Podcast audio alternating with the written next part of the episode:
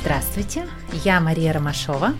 Здравствуйте, а я Людмила Кузнецова, и это третий выпуск подкаста «Архивная пыль». Мы историки из Пермского государственного университета, и мы ведем мастерскую «Бумажное прошлое» совместно с Центром городской культуры. И мы много уже рассказывали, на самом деле, про эту мастерскую и про наш подкаст, э, но на всякий случай еще расскажем, что мы вместе с горожанами разбираем их домашние семейные архивы и говорим о ценности семейной истории, ценности локальной истории и пытаемся вписать эти маленькие истории в большую городскую историю. В следующем году Перми исполняется 300 лет, и это наш вклад.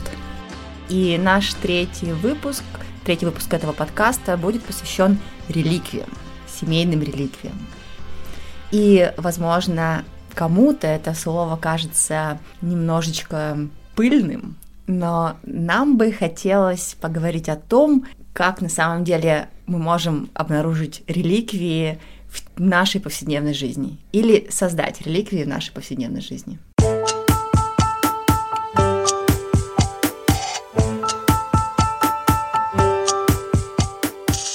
Люда, а как ты сама относишься к семейным реликвиям?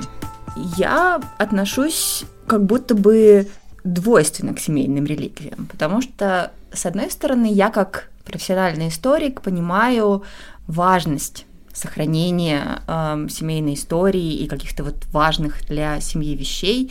Вы знаете, да, что реликвия это э, дорогая по воспоминаниям вещь, которая осталась и хранится э, в семье, почитаемая вещь, связанная с историческими какими-то событиями.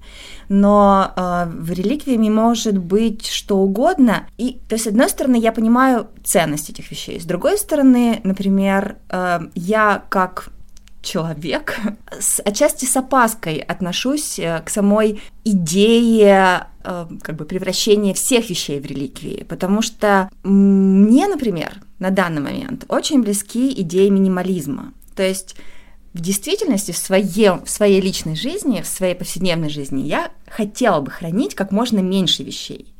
Мне хочется дома иметь как можно меньше вещей, чтобы у меня было больше свободного пространства.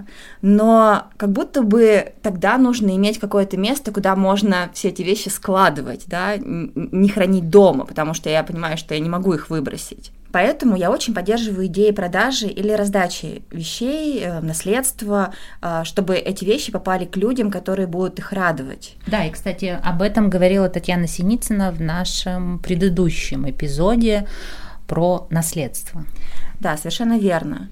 И еще я думаю также, что люди, которые сейчас собирают свой архив или свою коллекцию, должны очень ответственно подходить э, к этому отбору, к тому, что потом они передадут своим детям или своим потомкам. А, вот, например, моя мама. Она хранит какие-то мои детские вещи, например, мое детское платье, зеленое, с такими деревянными вишенками э, на завязках. И оно, безусловно, очень милое. Оно как бы для моей мамы и для меня, наверное, очень ценное. Но что мне с ним, с ним делать? Оно милое, но я не могу его использовать вообще никак. И в каком-то смысле эта ностальгия становится для меня обузой. И вроде бы не принято об этом говорить, потому что мы, как историки, говорим о важности сохранения эм, вот этого семейного наследия. Но мы должны понимать, что иногда это может стать обузой для тех людей, кому мы передаем свои семейные архивы. И отрефлексировать этот вопрос, да, эту двойственность, мне кажется, полезно прямо сейчас. И в этом смысле вот сегодня у нас будут гости, которые предлагают отчасти свое решение для, для этого вопроса.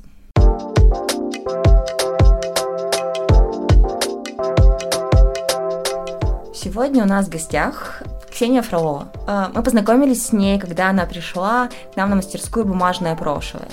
Но сейчас Ксения не просто участник мастерской, она стала нашим сокуратором, и она ведет с нами вместе эту мастерскую, и э, вовлечена глубоко в этот наш проект. Ксения, на самом деле, кроме того, что она участвует в этой мастерской, э, еще руководитель пермского отделения Уральского историка родословного общества Пермь УИРО. Это тоже история про семейную историю, но это общество, которое занимается исследованием своей родословной, построением генеалогического древа. А именно поэтому интерес Ксении к, наш, э, к этому проекту «Бумажное прошлое» обусловлен ее общим интересом к истории. И Ксения нам известна как человек, который совершенно искренне и э, с большой любовью хранит и собирает разные семейные реликвии. У Ксении огромный семейный архив. Так? Добрый вечер, да, это все правильно. Ну, говоря про архив, мы, наверное, можем говорить и про музей, ну, потому что там не только документы, но и предметы. Ксения, что для вас семейная реликвия?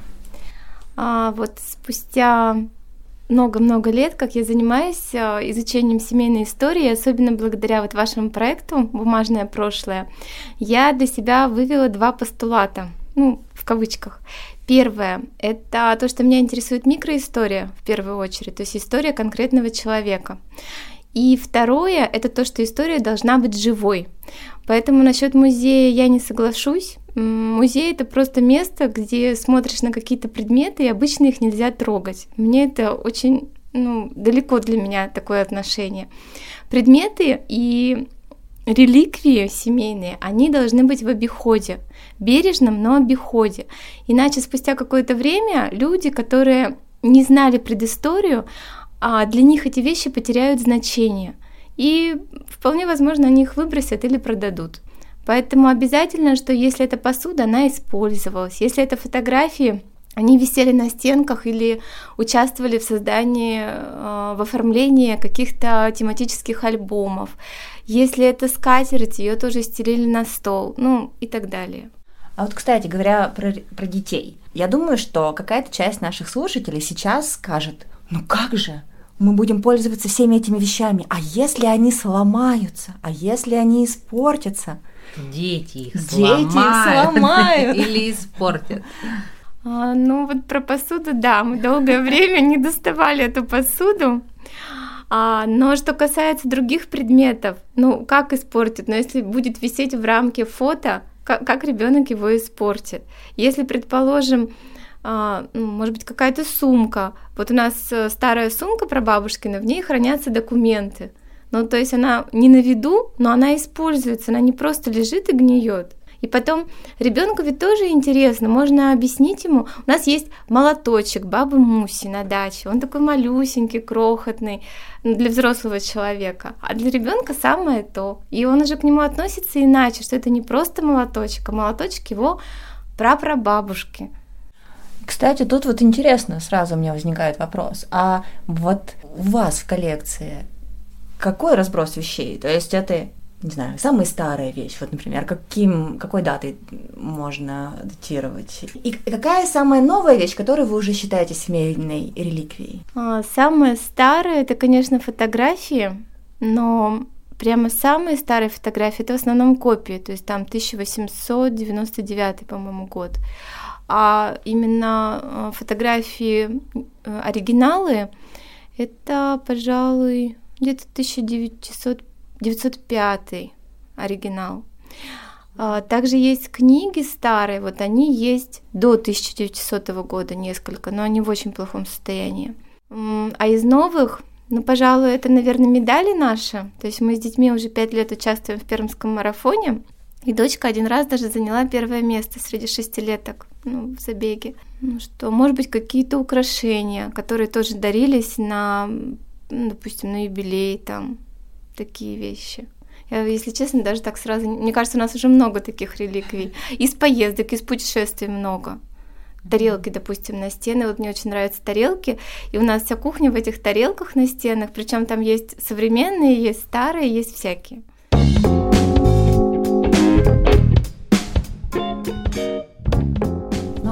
Наверное, вещи, когда они висят, они молчат. То есть за вещами должны стоять истории. дети интересуются, спрашивают, задают вопросы, а что это, что это, или вы сами им рассказываете. То есть какой способ превращения вещи в семейную реликвию, чтобы, главное, дети это тоже понимали и ценили? У нас есть, так скажем, две легендарные личности. Это баба Муся и деда Вова. Баба Муся – это моя прабабушка, деда Вова – мой дедушка. Они оба такие были интересные, ну, и как бы постоянно про них какие-то истории. И мы не то что специально, просто вот в разговоре мы их все время вспоминаем и рассказываем. Потом, понятно, я там что-то где-то узнала, мы не делим, то есть это вот разговоры для взрослых, а это разговоры для детей. У нас постоянно какой-то диалог идет, и все это они слышат. А, конечно, висит дерево, но такое дерево, на котором я постоянно черкаюсь, заменяя новым, Родословная. Да, родословная. И потом, правда, они тут меня уже пожаловались, ну почему мы должны таскаться в какие-то непонятные места, ходить по каким-то там буеракам.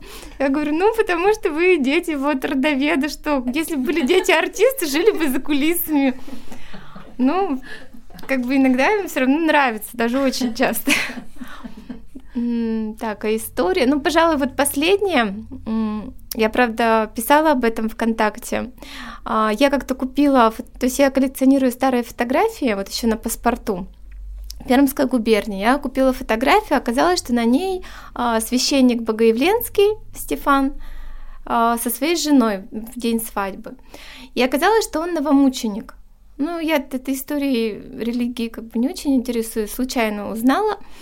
И мне все хотелось ездить в Меркушино, в село, где он служил и где погиб в 18 году.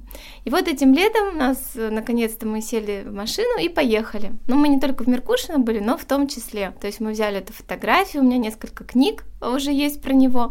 Поехали туда, на месте все это посмотрели. Ну, то есть а, и купили икону. То есть раз он новомученик, написали его икону, и, соответственно, они продаются. Вот, и теперь у нас есть такая вот семейная икона с такой длинной, в общем-то, историей от фотографии к этому путешествию. Я думаю, они это запомнят. Ксения, а в вашем доме хватает места для всего вашего архива? Нет, не хватает, меня скоро выселят. У меня, потому что уже миллион папок, шкафов не хватает, но я себе, скажем так, выделила угол под кабинет, там у меня тоже уже все в папках. Конечно, в идеале это нужен дом с большим кабинетом, с огромными стеллажами до потолка, где все это будет находиться. А как найти вот этот вот эту золотую середину, чтобы и сохранять, но при этом, чтобы из дома за это сохранение не выгнали? Ой, это сложный вопрос. Мне повезло, у меня семья, скажем так, терпит мои все сумасшествия и обычно их поддерживает. Плюс мы все чего-нибудь коллекционируем. Как-то так вышло. Мне кажется, это вот началось как раз еще с э, деда Феди, это муж бабы Муси, что коллекции какие-то. Ну, баланс — Ой, я не знаю, баланс. Наверное, вот именно баланс это когда вот эти вещи живут. Если ты понимаешь, что это совсем уже тебе, вот, ну вот совсем чужое, наверное, стоит от этого как-то избавляться, отнести там, не знаю, в архив, музей. Ну вот мы просто вообще, вот я с трудом избавилась от короба, от баби Мусиной старой швейной машинки зингровской. То есть саму, как она называется, статину, да, ну, в общем, вот эта вот металлическая штука с колесом, мы ее оставили, а вот этот короб и машинку оставили. А вот короб, он уже все не подлежал восстановлению, никто бы не стал шить на этой машинке. Мы его выбросили, ну как, использовали как грядку.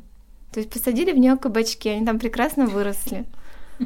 А есть ли особо ценные для вас семейные реликвии, которым вы очень дорожите? которые точно бы хотели, чтобы они оказались у ваших детей? Ну, у нас есть одна вазочка. Она, по-моему, участвовала, ее фотография в сайте, такая а, красное стекло вся разбитая. Это вот э, я рассказывала тогда историю, что перед тем, как дедушку забрали, репрессировали деду Федю, опрокинулся шкаф с посудой, и вот практически все разбилось, кроме вот этой вазочки, то ее склеили. Потом, когда мои родители ездили а, на море без меня, я уже родилась, но они ездили вдвоем, как ну, типа медовый месяц. Они нашли на берегу крохотную кофейную чашку белую. И она долго у нас стояла, а потом я уже взрослая умудрилась ее разбить. Но мы ее склеили, конечно, пить из нее нельзя, но она есть. Монеты, наверное, тоже мне от прадедушки две монетки остались. Ну и, конечно, мне бы хотелось все украшения, какие у меня есть, в дальнейшем передать э, дочке, потому что там есть более-менее такие старые от моей бабушки. И ну, что-то сыну тоже для его жены. И еще мне бы хотелось сказать, дополнить, а, что у нас вот есть общество наше генеалогическое в Перми, и всех приглашаю присоединяться к нам, поскольку у нас проходят и конференции, и выставки, и просто ну, интересно, приятно пообщаться с компанией единомышленников, вам всегда могут что-то подсказать, посоветовать. Я, например, на форуме УГО, Уральской э, генеалогии, нашла наконец-то запись о браке дяди моего прадедушки, который я до этого искала, искала, искала много лет. То есть иногда люди выкладывают какие-то сведения, и вам это поможет в ваших поисках.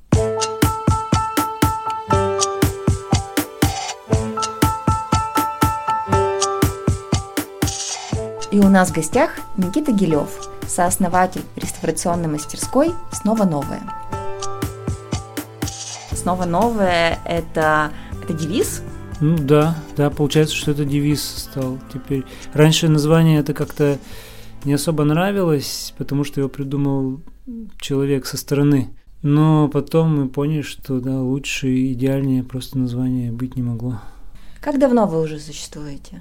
Вот ровно 10 лет. Ну, в 23 году будет 10 лет мастерской.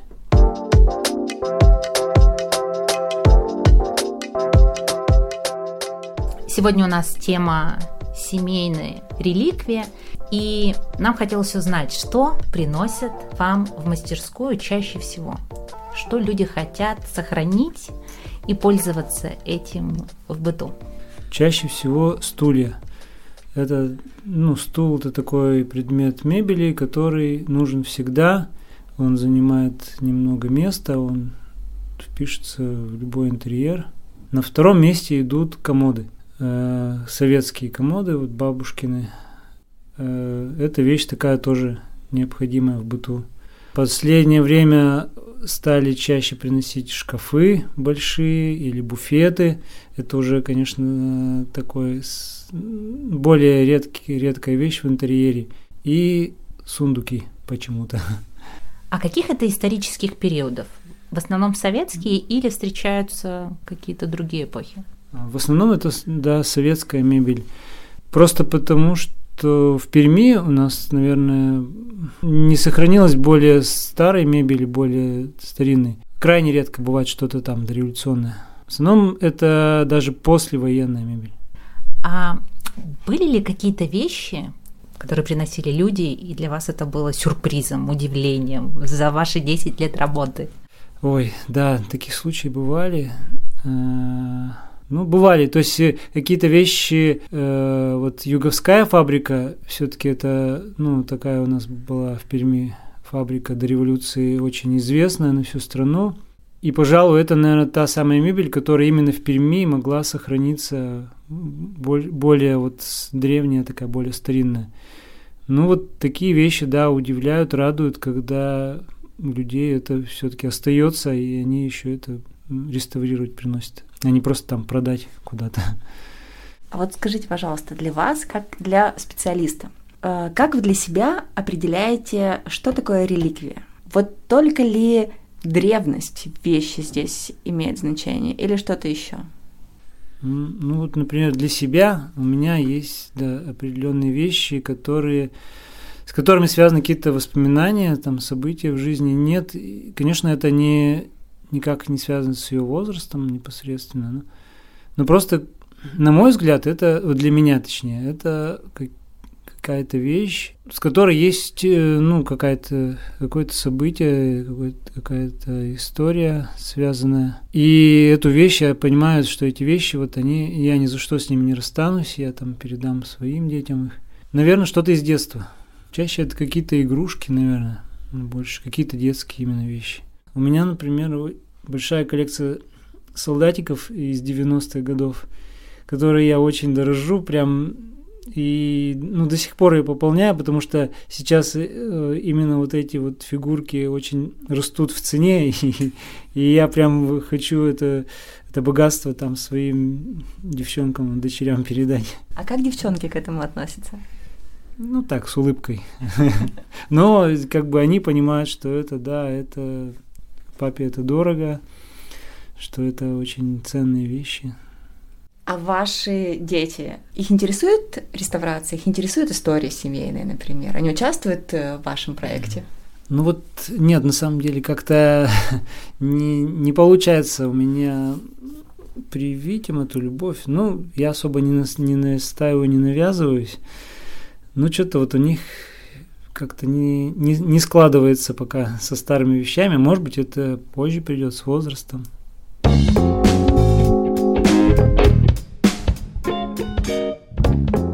Я, конечно, как музейщик как-то с опаской отношусь к такого рода реставрации. Я понимаю, что это не музейная реставрация. Да, ведь нужно тут очень четко разделять, что музейная реставрация – это какой-то невероятно тонкий процесс, длящийся годами. Э, я лучше скажу о том, что делаем мы, о том, что мы не делаем, я лучше говорить не буду, чтобы не вводить в заблуждение – для нас больше и для наших клиентов важно, чтобы вещь была в, ну, как бы в быту более как бы ну, удобная, э, чтобы легко мылось, ни, ни что там не, не зацепилось и в будущем не сломалось, чтобы можно было легко там этот стул там, скажем, перебросить куда-то, переставить, и э, он выдержал там любой там вес любого человека мы как бы даем прямо вот именно вторую жизнь, уже вещь, она выглядит так же, в принципе, но она, но она как новая по, по эксплуатации выходит. Ну, то есть это те вещи, которые мы, мы пользуемся. Да, которые обычный которые... человек может использовать в быту, не боясь, что у него что-то отломится или да, что-то там порвется в этой вещи. Мы знаем, что сегодня большой спрос у горожан, у пермяков на вашу работу. Как вы думаете, с чем это связано? Может быть, с тем, что хорошей именно вот мебели какой-то качественной стало купить сложнее не, или невозможно даже. Потому что все-таки тот продукт, который мы выдаем в итоге, это натуральный, качественный продукт, который прослужит ну, лет сто еще может прослужить вполне. Ну, даже вот не знаю, боюсь что-то предполагать, но, наверное, поэтому, да. Да, рестораны, кстати, они даже раньше как-то к этому обратились, вот именно к стульям. Да, уже лет пять, как, наверное. Просто потому что буковый стул, ну, мне кажется, ничего крепче нет букового стула, если он хорошо собран, крепко и, в общем, Э, качественно. Это вещь такая прям неубиваемая. А вот мне, знаете, знаете такой вопрос. Э, мастерской скоро 10 лет. Но вот в последнее время, последние несколько лет, вы, может быть, я не права, я сужу со своей позиции, вы стали более заметны, что ли, в городе. Э, у вас проходят разные мероприятия, мастерские. Вот мы недавно с участниками бумажного прошлого ходили к вам на экскурсию. Вот здесь такая общественная деятельность, составляющая, когда вы э, приглашаете кого-то со стороны в свою мастерскую. Это связано потому, что вы хотите попробовать что-то новое, или это всегда было, просто я не замечала? А, нет, это на самом деле всегда было. Угу. Мы прямо с самого основания мастерской в общем-то, периодами устраивали какие-то тусовки, собрания. Вот мы даже кинопоказы проводили еще в самой первой мастерской. Нет, просто как-то это, это нравится время от времени собирать единомышленников, там, ну, о чем-то разговаривать, что-то там смотреть, угощать чем-то их. Это всегда. Это даже мы, когда в Екатеринбурге пытались раскручивать мастерскую, мы там тоже устраивали такие встречи. А вот именно чтобы найти что-то новое, возможно, ну, не знаю, какой-то какой-то еще, не знаю, придумать не знаю, какую-то, как это называть, деятельность. Ну, просто, не знаю, ну, чтобы не было скучно, на самом деле. Ну и, наверное, найти э, новых клиентов. Вот я а. сходила на экскурсию, и первым делом я увидела там стоящую свою Ригонду, радиолу Ригонда, ну, она такой же марки и модели. А, и я поняла, что я ее хочу отреставрировать, уже поговорила с Никитой, и в ближайшем будущем обязательно это сделаю. И моя Ригонда, которая стояла десятилетия на даче, и когда наступил момент ее выбросить, я поняла, что я не могу. Потому что Ригонда в 90-е для меня была окном в другой мир. Я слышала голоса из Нью-Йорка, Милана, на УКВ волнах, и я понимала, что мир не ограничивается Гаевой, где я живу. Мир гораздо больше.